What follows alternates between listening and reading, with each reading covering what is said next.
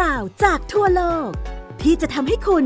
เปิดมุมมองทางความคิด และเข้าใจในสิ่งที่เป็น เล่ารอบโลก โดยปิติสีแสงนาม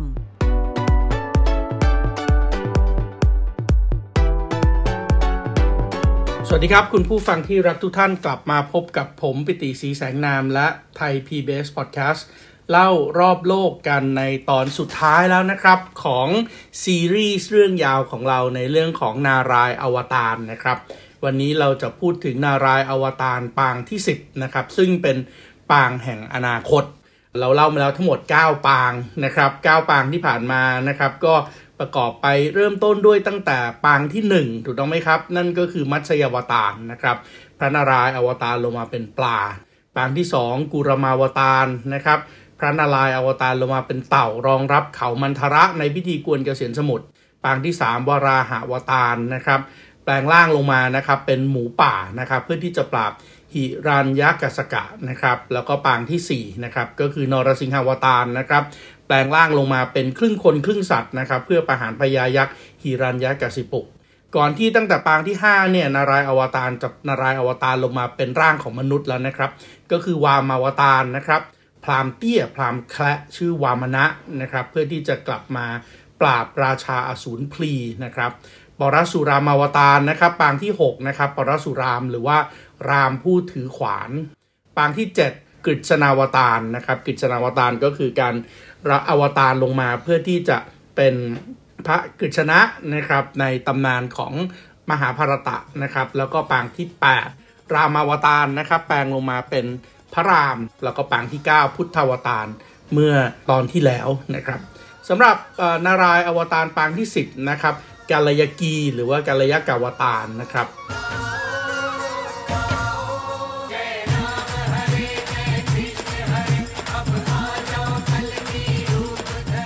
ขออนุญาตเริ่มต้นนะครับ โดยพระราชนิพนธ์ ลิลิตนารายสิบปางของล้นเกล้ารัชกาลที่ 6 ก่อนนะครับ ท่านประพันธ์ไว้เป็นโครงสีนะครับ ปางที่ 9 กับปางที่ 10เนี่ยนะครับพุทธาวตารแล้วก็กาลกายาวตารเนี่ยนะครับท่านเขียนเป็นโครงไว้ไม่ยาว อวตารปางสิบนั้นกำหนดว่าวิษณุจะลงสู่ล่า ในการอนาคตคราวหนึ่งผลานบาปเพื่อภายหน้าสดใส ในว่าท่านนั้นชื่อกัลกี เป็นบุรุษผิวขาวผ่องแผ้ว จะทรงมิ่งพาชีถือดาบ ทรงมิ่งพาชีก็คือถือขี่ม้านะครับ เป็นเอกวีระแก้วกลางสมรจะรอนบำราบผู้ใจพาน ที่บ่ได้เคารพพระเจ้า หากใครจะเหิมหานแข็งคัดกาลกิจะบันกล้าเกสี อันกลียุคสิ้นสุดลงกฤษตะยุคพเดิมใหม่แล้ว ทุกคนที่งวยงงหลงอยู่ จะกลับเปลืองปราดแผ้วผ่องสมจินตนา จริงๆคำที่เข้ามาเกี่ยวข้องด้วยนะครับกับเรื่องของปางที่ 10นะครับก็คือคำว่ากลียุคกลียุคเนี่ยนะครับถือว่าเป็นช่วงหนึ่งนะครับใน 4 ช่วงเวลาของการเปลี่ยนแปลงของโลกนะครับ ซึ่งอธิบายไว้ในคัมภีร์ของศาสนาฮินดูนะครับ โดยกาลียุคเนี่ยจะอยู่หลังจากยุคอื่นๆนะครับที่ เป็นยุคที่เป็นยุคทองนะครับ อย่างเช่นยุคทองเนี่ยเขาเรียกว่าสัตยยุค หลังจากสัตยยุคนะครับ โลกก็เข้าสู่เตระตยุคนะครับ เตระตยุคเนี่ยนะครับก็จำนวนคนดีกับคนเลวเนี่ยก็คนที่เป็นสัตบุรุษนะครับ กับคนที่เป็นโมฆะบุรุษเนี่ยก็จะอยู่ในสัดส่วน 3 ต่อ1นะครับ คนดีก็ยังมากกว่า แล้วก็เข้าสู่ยุคทวาปารยุคนะครับทวาปารยุคเนี่ยก็มีคนดีกับคนเลวพอๆกัน แล้วก็แน่นอนในที่สุดก็เข้าสู่ยุคของกริยุคนะครับที่คนส่วนใหญ่เนี่ยกลายเป็นคนเลวนะครับ ยุคนี้ทั้ง 4 ยุคเนี่ยรวมกันเรียกว่ามหายุค มีการกำหนดระยะเวลาไว้นะครับว่ากริยุคเนี่ยมีอายุประมาณสัก 432,000 ปี มีการตีความคัมภีร์ของศาสนาพราหมณ์ฮินดูนะครับว่าจริง ๆ แล้วปัจจุบันนี้โลกอยู่ในกริยุคไปเรียบร้อยแล้วนะครับ แล้วก็มีคนเชื่อมากที่สุดด้วยนะครับ โดยทั่วไปแล้วเนี่ยเขาก็มองว่ากริยุคเนี่ยเป็นยุคมืดนะครับ เพราะว่าผู้คนเหินห่างจากธรรมะของพระเจ้าอย่างถึงที่สุดนะครับ แล้วก็ตามกติของศาสนาพราหมณ์ฮินดูเนี่ยเมื่อโลกมาถึงกริยุคในที่สุด ถ้าเกิดว่าเป็นสายที่นับถือพระศิวะนะครับ หรือว่าพระอิศวรเนี่ยนะครับก็จะเชื่อนะครับว่าในที่สุดพระศิวะกับพระอิศวรซึ่งท่านก็เป็นพระเทพเจ้าแห่งการเปลี่ยนแปลงนะครับ เป็นพระผู้ทำลายก็จะเปิด ดวงตาดวงที่ 3 ที่อยู่ที่หน้าผากขึ้นมานะครับ แล้วโลกก็จะถูกทำลายเพื่อที่จะคืนสมดุลใหม่ให้โลก ในขณะที่ฝ่ายที่เชื่อไวยสนบนิกายนะครับหรือว่านารายอวตารเนี่ยนะครับ เชื่อในพระนารายก็จะเชื่อในเรื่องของกาลกิยาวตารกาลกิยาวตารเนี่ยก็ถือว่าเป็นปางสุดท้ายของทศอวตารนะครับหรือว่านารายอวตารสิบปางนะครับมีชื่อว่ากาลปะนะครับหรือว่ากาลกิยาวตารนะครับ โดย จะทรงอวตารลงมาเป็นอัศวินนะครับ เหมือนที่เมื่อกี้อ่านโครงสี่สุภาพของในหลวงรัชกาลที่ 6 ไปนะครับ เป็นอัศวินขี่ม้าขาวนามว่ากาลกี บางตำนานก็เรียกว่ากาลกะ กาลกีหรือว่ากาลกะเนี่ยจะเป็นบุตรของพราหมณ์วิษณีนะครับ ซึ่งเป็นช่วงท้ายละเป็นช่วงเวลาละนะครับของช่วงที่พระพรหมนะครับจำได้ไหมครับ พระพรหมเนี่ยเป็นพระผู้สร้างโลกหลังจากที่สร้างโลกเสร็จนะครับ ท่านก็เข้าสู่พรหมนิทรานะครับ ก็คือ ไปหลับไหลซะนะครับแล้วก็รอวันเวลาที่ทุกสิ่งทุกอย่างที่สร้างไว้พังทลายนะครับโดยพระศิวะหรือว่าพระอิศวรเนี่ยมาทำให้ทุกอย่างพังไปหมด แล้วพระพรหมก็จะตื่นขึ้นมานะครับแล้วก็จะร่ายพระเวทสร้างจักรวาลขึ้นอีกหนหนึ่งนะครับซึ่งแน่นอนก่อนที่จะถึงช่วงเวลานั้นนะครับโลกก็จะเข้าสู่กรียุค โลกก็จะเต็มไปด้วยคนชั่วนานับประการนะครับจนแยกไม่ออกว่าใครเป็นใคร ดังนั้นนารายอวตารปางนี้เนี่ย ก็เลยอวตารลงมาเพื่อที่จะมีวัตถุประสงค์ที่จะเจาะจงเลยนะครับว่าลงมาเพื่อที่จะเป็นพระผู้ช่วยให้รอดเป็นเมสซิยานะครับถ้ามองแบบศาสนาคริสต์นะครับ ก็คือลงมาเพื่อที่จะบ่งชี้ครับว่า ใครคือคนดีที่จะได้ไปสวรรค์ ใครคือคนเลวที่จะต้องถูกลงนรก เพราะว่าในยุคกลียุคเนี่ยเราไม่สามารถแยกได้แล้วว่าคนไหนเป็นคนดี เพราะฉะนั้นหน้าที่ของกาลกีก็คือ เขาจะควบม้าขาวนะครับ แล้วก็ฆ่าฟันทุกคนที่มีบาปชั่วช้านะครับ กาลกีจะทรงแปลงดาบสังหารทุกคนไม่เหลือ เพื่อสร้างโลกใหม่อีกครั้ง จึงนับเป็นอนาคตตะปางนะครับ หรือว่าเป็นภาคที่เกิดขึ้นในอนาคตที่ยังมาไม่ถึงนะครับ แล้วก็จะมาถึงในวันสิ้นโลกตามคติความเชื่อของศาสนาพราหมณ์ฮินดูนะครับ ซึ่งในความเป็นจริงแล้ว ความเชื่อแบบนี้เนี่ยไม่ได้มีอยู่แต่เฉพาะในศาสนาพราหมณ์ฮินดูถูกต้องไหมครับ ความเชื่อในเรื่องของ บุรุษขี่ม้าขาวนะครับ หรือว่าอัศวินขี่ม้าขาวเนี่ยก็มีกันอยู่เรื่อยๆนะครับผมคิดว่ามีความหมายอันหนึ่งซึ่งดีมากเลยนะครับที่ที่เขียนโดยรายการวิทยุนะครับรู้รักภาษาไทยนะครับออกอากาศทางสถานีวิทยุกระจายเสียงแห่งประเทศไทยเมื่อวันที่ 9 ธันวาคมปีพุทธศักราช 2552 นะครับที่พูดถึงสิ่งที่เราคุ้นชินน่ยก็คือคำว่าอัศวินขี่ม้าขาว หรือว่าพระเอกขี่ม้าขาว ก็ขออนุญาตนำเอาบทความนี้มาเล่าให้ฟัง อัศวินนะครับมีความหมายมาจากคำว่าอัศวะ ซึ่งแปลว่าม้า อัศวินก็คือผู้มีม้าหรือว่าผู้ขี่ม้านะครับ ซึ่งในอดีตเนี่ยก็จะใช้หมายถึงนักรบ ซึ่งรบกันมาแต่โบราณนะครับก็ขี่ม้าออกรบนะครับ ภาษาไทยใช้คำว่าอัศวิน แทนคำภาษาอังกฤษที่ใช้คำว่า knight k n i g h t knight ซึ่ง knight นะครับในภาษาอังกฤษเนี่ย หมายถึงผู้ที่เป็นนักรบขี่ม้า มีหน้าที่ปกป้องพระราชา อัศวินนอกจากจะมีหน้าที่ปกป้องพระราชาแล้ว อัศวินยังมีนางในดวงใจ ซึ่งอัศวินจะยกย่องเทิดทูนและปกป้องด้วยชีวิต ในภาษาไทยมีคำว่าอัศวินขี่ม้าขาว ซึ่งหมายถึงผู้ที่มาช่วยแก้ไขสถานการณ์ขับขันคำนี้มาจากนิยายซึ่งตอนจบมักมีพระเอกขี่ม้าขาวมาช่วย นางเอก หรือผู้ที่กำลังได้รับอันตรายนะครับ โดยมักจะใช้คำว่าพระเอกขี่ม้าขาว หรือบางทีก็ใช้คำว่าอัศวินขี่ม้าขาวใช้แทนกันได้ ในความเชื่อของศาสนาสำคัญของโลกนะครับ ไม่ว่าจะเป็นศาสนาพุทธ ศาสนาคริสต์ศาสนาอิสลาม แล้วก็ศาสนาพราหมณ์ฮินดูเนี่ยมีเรื่องราวเกี่ยวกับอัศวินขี่ม้าขาวนะครับเข้ามาเกี่ยวข้องด้วยอยู่เสมอๆเลยนะครับ บางคนก็ใช้คำว่าเป็น white horses in mythology นะครับ ก็คือถ้าย้อนกลับไปเนี่ยนะครับ คนที่พูดถึงเรื่องของม้าขาวนี่มีตั้งแต่อาณาจักร Celtic นะครับกรีกนะครับ Norse นะครับ Slavic นะครับฮังการีนะครับอิหร่านก็มีเช่นเดียวกับพราหมณ์ฮินดูพุทธนะครับแล้วก็โลก Arabic โลก Arabic เนี่ยนะครับโอ้โหเป็นศาสนาตรงกลางเนี่ยหรือว่าศาสนากลุ่มอับราฮัมเนี่ยนะครับ Abrahamic เนี่ยก็มีทั้ง Jewish Christian Islamic เนี่ยก็เชื่อเรื่องนี้หมด แม้กระทั่งในความเชื่อพื้นเมืองแบบอเมริกันนะครับ คนไทยจะนิยมเรียกว่าพวกอินเดียแดงเองก็มีความเชื่อเรื่องของ Lone Rangers นะครับ หรือว่าเรื่องของพระเอกขี่ม้าขาวด้วยนะครับ โดยพระเอกขี่ม้าขาวเนี่ยมักจะเกี่ยวข้องกับชัยชนะเป็นแรงบันดาลใจในหลาย ๆ เรื่องนะครับที่โอ้โห พระเอกเนี่ยจะต้องขี่ม้าเร็วนะครับ ช่วยเหลือผู้ข่มเหงสร้างสติในชุมชน แล้วก็พดุงความยุติธรรม สำหรับในศาสนาคริสต์เองนะครับ ผมก็ไปพบเรื่องราวนะครับที่เขียนไว้นะครับของคุณสุรเชษอินสมนะครับ ท่านอธิบายเรื่องนี้ไว้ ซึ่งน่าสนใจมากขออนุญาตนำมานำเสนอ วันนี้ผมอ่านพระธรรมวิวรณ์อีกครั้ง พบเรื่องม้าขาวที่เกี่ยวเนื่องกับความบริสุทธิ์ ความยุติธรรม ความชอบธรรมและการปกป้องคนดี ในบทที่6ขีด2เมื่อแกะตราดวงที่ 1 ม้าสีขาวตัวหนึ่งออกมา ผู้ที่ขี่ม้าตัวนั้นถือธนู และได้รับมอบมงกุฎแล้วท่านก็ออกไปอย่างมีชัย และเพื่อที่จะได้ชัยชนะ ผู้เชี่ยวชาญพระคัมภีร์อธิบายความหมายว่า หมายถึงยุคแรกของคริสตจักร ซึ่งมีคำสอนอันบริสุทธิ์ เป็นยุคที่ข่าวประเสริฐไปอากาศไปทั่วดินแดนปาเลสไตน์และส่วนอื่นๆ ของโลก ยุคนั้น ต่อมาก็มีม้าสีดำมีม้าสีกะเลียว ซึ่งหมายถึงยุคที่คริสตศาสนาเริ่มเสื่อมถอยคำสอนดีรถีเข้ามาปะปน คริสตจักรอ่อนแอ คริสเตียนก็อ่อนแอด้านความเชื่อ การประกาศพระคริสต์ลดน้อยลงจนกระทั่ง สักวันหนึ่งเมื่อพระคริสต์เสด็จกลับมาครั้งนี้ท่านจะเสด็จสั่งสอน โดยพระองค์จะทรงม้าสีขาว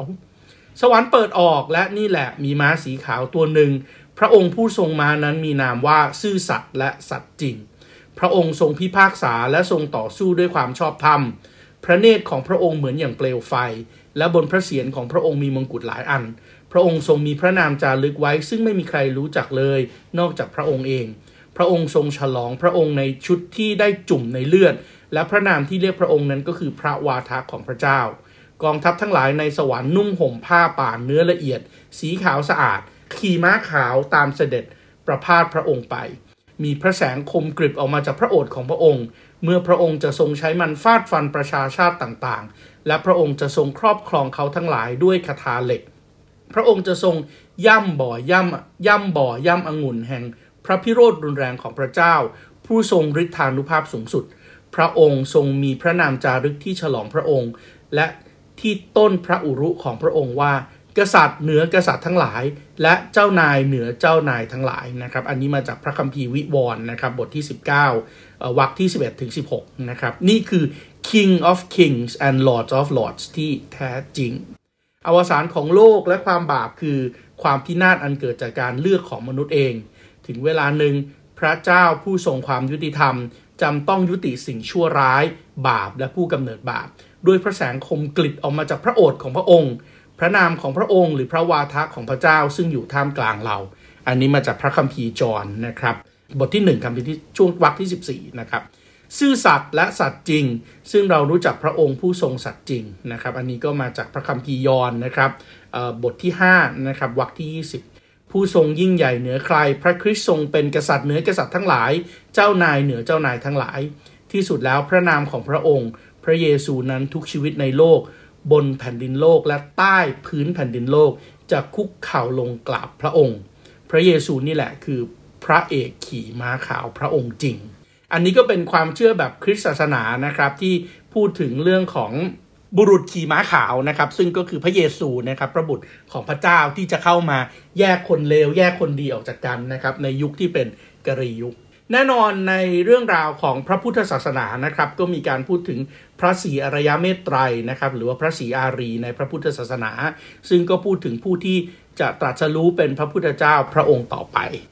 จริงๆแล้วถ้าเกิดเรากลับมาที่กาลกิยาวตารนะครับกาลกิเนี่ยนะครับจริงๆแล้วเป็นการอุปมาอุปไมยนะครับคำว่ากาลกิเนี่ย ประกอบด้วยคำสองคำคือคำว่านิรันด์กับคำว่าเวลานะครับ ก็คือท่านเป็นเวลาที่เป็นนิรันดรนนะครับ แต่ในความเป็นจริงแล้วเนี่ยนะครับต้นกำเนิดของชื่อนี้นะครับกาลกีเนี่ยมาจากคำว่ากันขาครับ ซึ่งหมายถึงสิ่งโสกปรก หรือว่าสิ่งโสโครก หรือว่าความคดโกง ดังนั้นกาลกิจึงหมายถึงผู้ทำลายความคดโกง ผู้ทำลายความเขลาแล้วก็ผู้ทำลายความสับสนวุ่นวายนะครับหรือว่าผู้ทำลายความมืดมน บางครั้งเนี่ยนะครับการลิกิยาวตารเนี่ยก็มีการเรียกว่าเป็นอนาคตาวตารนะครับหรือว่าเป็นอวตารแห่งอนาคต เพราะฉะนั้นเมื่อเป็นอวตารแห่งอนาคตเองนะครับ ก็เหมือนกับเป็นการให้ความหวังเอาไว้ครับว่าในที่สุดโลกเราก็จะพัฒนาดีขึ้นนะครับ แล้วก็บางคนก็เอาไปผูกกับเรื่องของพุทธาวตารไว้ด้วยนะครับ ที่บอกว่าก็นี่ไงก่อนที่จะถึงการลกียาวตารเนี่ยในปางที่ 9 พระนารายณ์เองก็อวตารลงมาเป็นพระพุทธเจ้านะครับ แล้วถ้าเกิดว่าใครไปเชื่อคำสอนของพระพุทธเจ้า กลุ่มนี้แหละก็จะกลายเป็นกลุ่มที่ถูกคัดเลือกให้ตกนรกไปนะครับ อันนี้ก็เป็นออย่างที่เรียนไว้ในตอนที่แล้วนะครับ ก็คือคำที่มันเป็นการถกเถียงกันเยอะมากนะครับ ตั้งแต่ในยุคของยุคหลังยุคสังกราจารย์ที่เริ่มมีการพยายามจะกลืนเอาศาสนาพุทธเข้ามาเป็นส่วนหนึ่งของศาสนาพราหมณ์ จริงๆแล้วเรื่องราวทั้งหมดนะครับของนารายอวตาร 10 ปางใหญ่นะครับที่ส่วนใหญ่จะนับถือกันเนี่ยนะครับก็ก็จะจบลงเท่านี้นะครับรวมทั้งหมด 10 ปาง คุณกำลังฟัง เล่ารอบโลก โดยปิติสีแสงนาม ทางไทย PBS Podcast แต่ว่าจริงๆแล้วนะครับในคัมภีร์ พระควตาปุราณะเนี่ยนะครับยังมีปางอื่นๆ ที่เป็นปางยิบปางย่อยของนารายอีกรวมอีกทั้งหมดเพิ่มขึ้นมาอีก 14 ปาง ถ้ารวมทั้ง 14 ปางตรงนี้เนี่ยเข้าไปด้วยนะครับ นารายอวตารของเราก็จะมีทั้งหมด 24 ปางเลยทีเดียว โดย 14 ปางที่เพิ่มขึ้นมานะครับ ผมอาจจะขออนุญาตไล่เร็วๆ เพิ่มเติมขึ้นมา ปางแรกเราเรียกว่าโมหินีอวตารนะครับหรือว่าปางหญิงงาม ซึ่งเราเคยพูดถึงเขาไปแล้วนะครับเป็นปางที่กำเนิดขึ้น หลังจากพิธีการกวนเกษียณสมุทรจำได้ไหมครับ นอกจากจะอวตารเป็นเต่าแล้วนะครับเหล่าเทพกับอสูรมาแย่งน้ำอมฤตที่เกิดขึ้นจากการกวนเกษียณสมุทรพระนารายณ์ก็เลยทรงแปลงเป็นหญิงงามนามว่าโมหินี ซึ่งแปลว่าเจ้าแห่งโมหะ หรือว่าเจ้าแห่งความลุ่มหลง มาช่วยเหล่าเทพนะครับ โดยการ เป็นนางรำนะครับการอสูรไม่ให้มาแย่งดื่มน้ำอมฤตเพราะฉะนั้นก็เลยถือว่าอะการอวตารลงมาเป็นหญิงงามโมหินีอวตารเนี่ยจริง ๆ ก็เป็นอวตารหนึ่ง อีกอวตารหนึ่งนะครับก็คืออวตารในช่วงของสมัยสัตยุคนะครับในสมัยที่ทั้งโลกเนี่ยมีแต่คนดี พระนารายณ์ก็อวตารลงมาเป็นฤาษีนาระนะครับหรือว่าฤาษีนารายณ์นะครับ ฤาษีนาระหรือว่าฤาษีนารายเนี่ยตามตำนานบอกว่าเดิมเป็นเจ้าชายนะครับ แต่ว่าเบื่อหน่ายในราชสมบัติจึงออกบวชเป็นฤาษีแล้วก็บำเพ็ญตบะนะครับ จนในที่สุดการบำเพ็ญตบะเนี่ยร้อนถึงพระอินทร์พระอินทร์เองก็กลัวนะครับว่าเดี๋ยวเจ้าชายองค์เนี้ยนะครับจะมาแย่งสวรรค์ไปจากตนนะครับ จึงส่งนางอับสรนะครับ ชื่อว่ารำพาแล้วก็เมนากาเนี่ยมาทำลายตบะ แต่ว่าทั้งสองก็ไม่ได้กลัวฤาษีนารายเองยังสร้างอับสรนามว่าอารุ อุระวดี อุรวสีนะครับ ขึ้นมาด้วยนะครับ แล้วก็แข่งขันกันร่ายรำกับนางอับสรของสวรรค์ที่พระอินทร์ส่งมาก็คือรำพาแล้วก็เมนากา หลายๆคนก็บอกว่า โอ้โหฤาษีที่มีฤทธิ์แบบนี้เนี่ยต้องเป็นฤาษีของพระนารายณ์แน่นอนนะครับ ซึ่งบางคนก็บอกว่าฤาษีนารายหรือว่าฤาษีนาระเนี่ยในที่สุดนะครับ ก็อวตารลงมาเป็นอรชุนนะครับอ่าอรชุนเองก็ ลงมานะครับมาอยู่กับพระนารายณ์ในปางที่ 8จำได้ไหมครับกฤษณาวตารนะครับอรชุนเองก็ถือว่าเป็นหนึ่งในฮีโร่นะครับพี่น้องฝ่ายปานดบบางคนบอกมีปางที่ 3 เพิ่มขึ้นมาอีกเพิ่มเติมนะครับ ชื่อว่าไหยะครีวาวตารนะครับไหรัคยีวาวตารก็คืออวตารปางที่เป็นมนุษย์ แต่ว่ามีศีรษะเป็นม้า เป็นปางที่อวตารลงมาปราบอสูรไหยะครีวะนะครับซึ่งมีศีรษะเป็นม้านะครับ อสูรตนนี้เกิดขึ้นจากการขอพรพระมหามายานะครับ หรือว่าเป็นกลุ่มของพระแม่สักตินะครับ เป็นภรรยาของเทพเจ้านะครับ ให้ไม่มีใครสังหารได้นะครับ นอกจากผู้ที่มีลักษณะเหมือนต้น ก็คือมีศีรษะเป็นม้านะครับ ดังนั้นเพื่อที่จะปราบอสูรตนนี้นารายอวตารก็เลยอวตารลงมาเป็นคนที่มีศีรษะเป็นม้าด้วยนะครับ แล้วก็สังหารอสูรไหยะครีวาลงไป มีนายว่าอสูรตนนี้เนี่ยก็อาจจะคล้ายๆ เรื่องราวของอวตารปางอื่นๆนะครับที่ไปทับซ้อนนะครับก็คือมาขโมยพระพรหมไปอะไรยังไง ปางต่อมาคือฤาษีกบินนะครับฤาษีกบินเนี่ยเป็นปางอวตารนะครับที่มีบทบาทในการอัญเชิญแม่น้ำนะครับก็คือพระคงคาลงมายังโลกนะครับอธิบายการเกิดขึ้นของพระแม่คงคานะครับในสมัยสัตยุคนะครับก็คือในสมัยที่เป็นรูปทองนะครับ พระอินทร์เนี่ยนะครับก็เป็นเป็นผู้ที่พระอินทร์นำม้าพิธีอัศวเมธของเท้าสักการะไปซ่อนนะครับในอาสมของฤาษีกบิน ซึ่งอาสมของฤาษีกบินเนี่ยอยู่ใต้บาดาลเหล่าโอรสเท้าสักการะทั้ง 60,000 องค์เนี่ยนะครับก็ช่วยกันขุดลงไปใต้โลกเพื่อที่จะไปหาฤาษีกบิน การขุดลงไปใต้โลกเนี่ยก็ทำให้เกิดหลุมขนาดใหญ่ แล้วก็ลงไปก็ไปเจอฤาษีกบิน แล้วก็ไปกล่าวโทษว่าฤาษีกบินเนี่ยไปขโมยม้าในพิธีอัศวเมธมา สิ่งที่เกิดขึ้นก็คือทำให้ฤาษีกบิน หรือว่านารายอวตารเนี่ยโกรธพอโกรธปุ๊บก็เลยลืมตาพิเศษออกมา แล้วก็กลายเป็นเพลิง เผาผลาญลูกทั้ง 60,000 คนของเท้าสักการะให้กลายเป็นทุลีนะครับ แต่ว่าไฟเนี่ยเผาอยู่นานมากซะจนโลกกำลังจะพังนะครับ เพราะฉะนั้น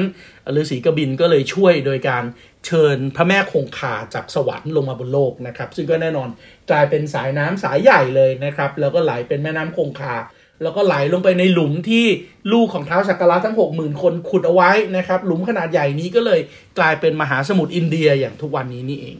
อวตารปางต่อมานะครับ เรียกว่าพระพลรามหรือว่าพระพลเทพนะครับ ก็คืออวตารเป็นพี่ชายของพระกิจนะนะครับ บางคนก็บอกเป็นพระนารายณ์นะครับ บางตำนาน แต่บางตำนานก็บอกว่าไม่ใช่นะครับ แต่ว่าเป็นพระยาอนันตนาคราชแล้วก็บางท่านก็บอกว่าจริงๆ แล้วฤาษีวญาตนะครับที่ อยู่ในคนที่เป็นรถผู้ที่เป็นรจนาของออมหาภารตะเนี่ยนะครับ คนแต่งเรื่องมหาภารตะ เล่าเรื่องมหาภารตะ แล้วให้พระกเนชหรือว่าพระพิกเนชเป็นคนจดบันทึกเนี่ยฤาษีวญาตนั่นแหละ ก็เป็นพระวิษณุอวตารลงมาด้วย อีกอันนึงนะครับก็บอกว่าเป็นพระสุกเทพนะครับ สุกเทพคือใคร สุกเทพก็คือบุตรของฤาษีวญาตเพราะว่าฤาษีวญาตเนี่ย เสียชีวิตก่อนนะครับ อยู่จนไม่จบแต่งตอนปลายของมหาภารตะนะครับ เพราะฉะนั้นคนที่แต่งต่อตอนปลายของมหาภารตะ โดยเฉพาะในบัพที่พูดถึงการไปเกิดใหม่ต่างๆ นานาเนี่ยก็จะเป็นลูกชายของฤาษีวญาตซึ่งก็เป็นพระนารายณ์อวตารชื่อว่าสุกเทพ นอกจากนั้นแล้วนะครับก็ยังมีการพูดถึงฤาษีกุมารทั้ง 4จำได้ไหมครับ กุมารทั้ง 4 ที่เราเคยคุยกันไว้ว่าโหเป็นปางแรก ๆ เลยของนารายอวตารเพราะฉะนั้นหลังจากกุรมาวตารเสร็จ พระนารายกลับไปที่ทะเลน้ำนมแล้วเนี่ยฤาษีทั้ง 4 ขอมาเจอกับพระนารายณ์แล้วก็ไม่ได้เจอได้ก็เลยมีคนที่เป็นทวารบาล ซึ่งว่าชัยกับวิชัยขวางไว้ ชัยกับวิชัยก็เลยลงไปเกิดเป็นอสูรนะครับฤาษีทั้ง 4 เองเนี่ยก็แน่นอนนะครับ บางคนก็บอกว่าก็เป็นนารายอวตารปางก่อนๆหน้านี้นะครับ เพราะฉะนั้นเราจะเห็นแล้วนะครับว่าจริงๆ แล้วนารายอวตารเนี่ยมีเรื่องราวที่ซับซ้อนนะครับที่เป็นอย่างนั้นก็ต้องอย่าลืมนะครับว่ายุคพระเวทเนี่ยเรากำลังพูดถึงระยะเวลาที่ย้อนหลังกลับไปเป็นหลาย ๆ พันปีนะครับตั้งแต่ 3,000 กว่าปีที่แล้ว เพราะฉะนั้นตลอดระยะเวลาที่ยาวนานเนี่ยมันก็มีการแต่งเติมเพิ่มนะครับเพื่อที่จะอธิบายปรากฏการณ์ต่างๆ ในสังคม ดังนั้นศาสนาจึงไม่ใช่เรื่องที่เกิดขึ้นแล้วจบ แล้วรักษาคำสอนเอาไว้ได้อย่างนั้นนะครับ ศาสนาเนี่ยคือเครื่องมือหนึ่งในการรับใช้สังคมนะครับ เพราะเราบอกแล้วว่าศาสนาเนี่ยก็คือหลักยึดมั่น หลักยึดเหนี่ยวจิตใจของคนในสังคม ดังนั้นเมื่อสังคมนะครับมีการเปลี่ยนแปลงไป ศาสนาเองก็อาจจะมีการปฏิรูป มีการปรับเปลี่ยนรูปแบบของตัวเองนะครับ ให้เข้ากับสังคมดังนั้นด้วยนะครับ เรื่องของนารายณ์อวตารในการที่จะพยายามที่จะ อธิบายนะครับหลักธรรมความชอบธรรมต่าง ๆ ที่เกิดขึ้นก็เกิดขึ้นด้วยหลักการแบบนี้นี่แหละ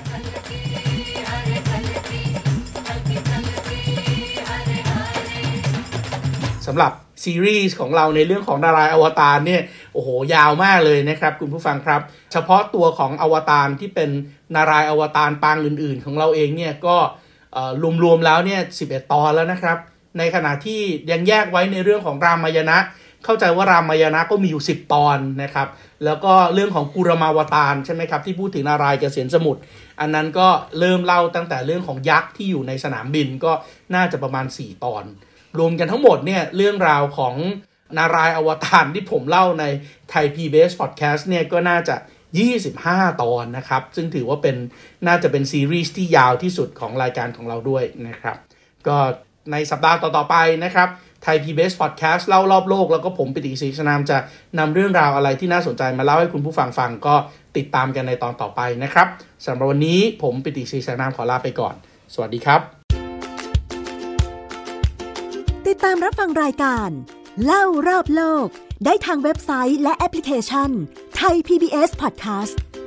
และติดตามความเคลื่อนไหวรายการได้ที่ สื่อสังคมออนไลน์ไทย PBS Podcast ทั้ง Facebook, Instagram, YouTube และ Twitter Thai PBS Podcast Build the World via the Voice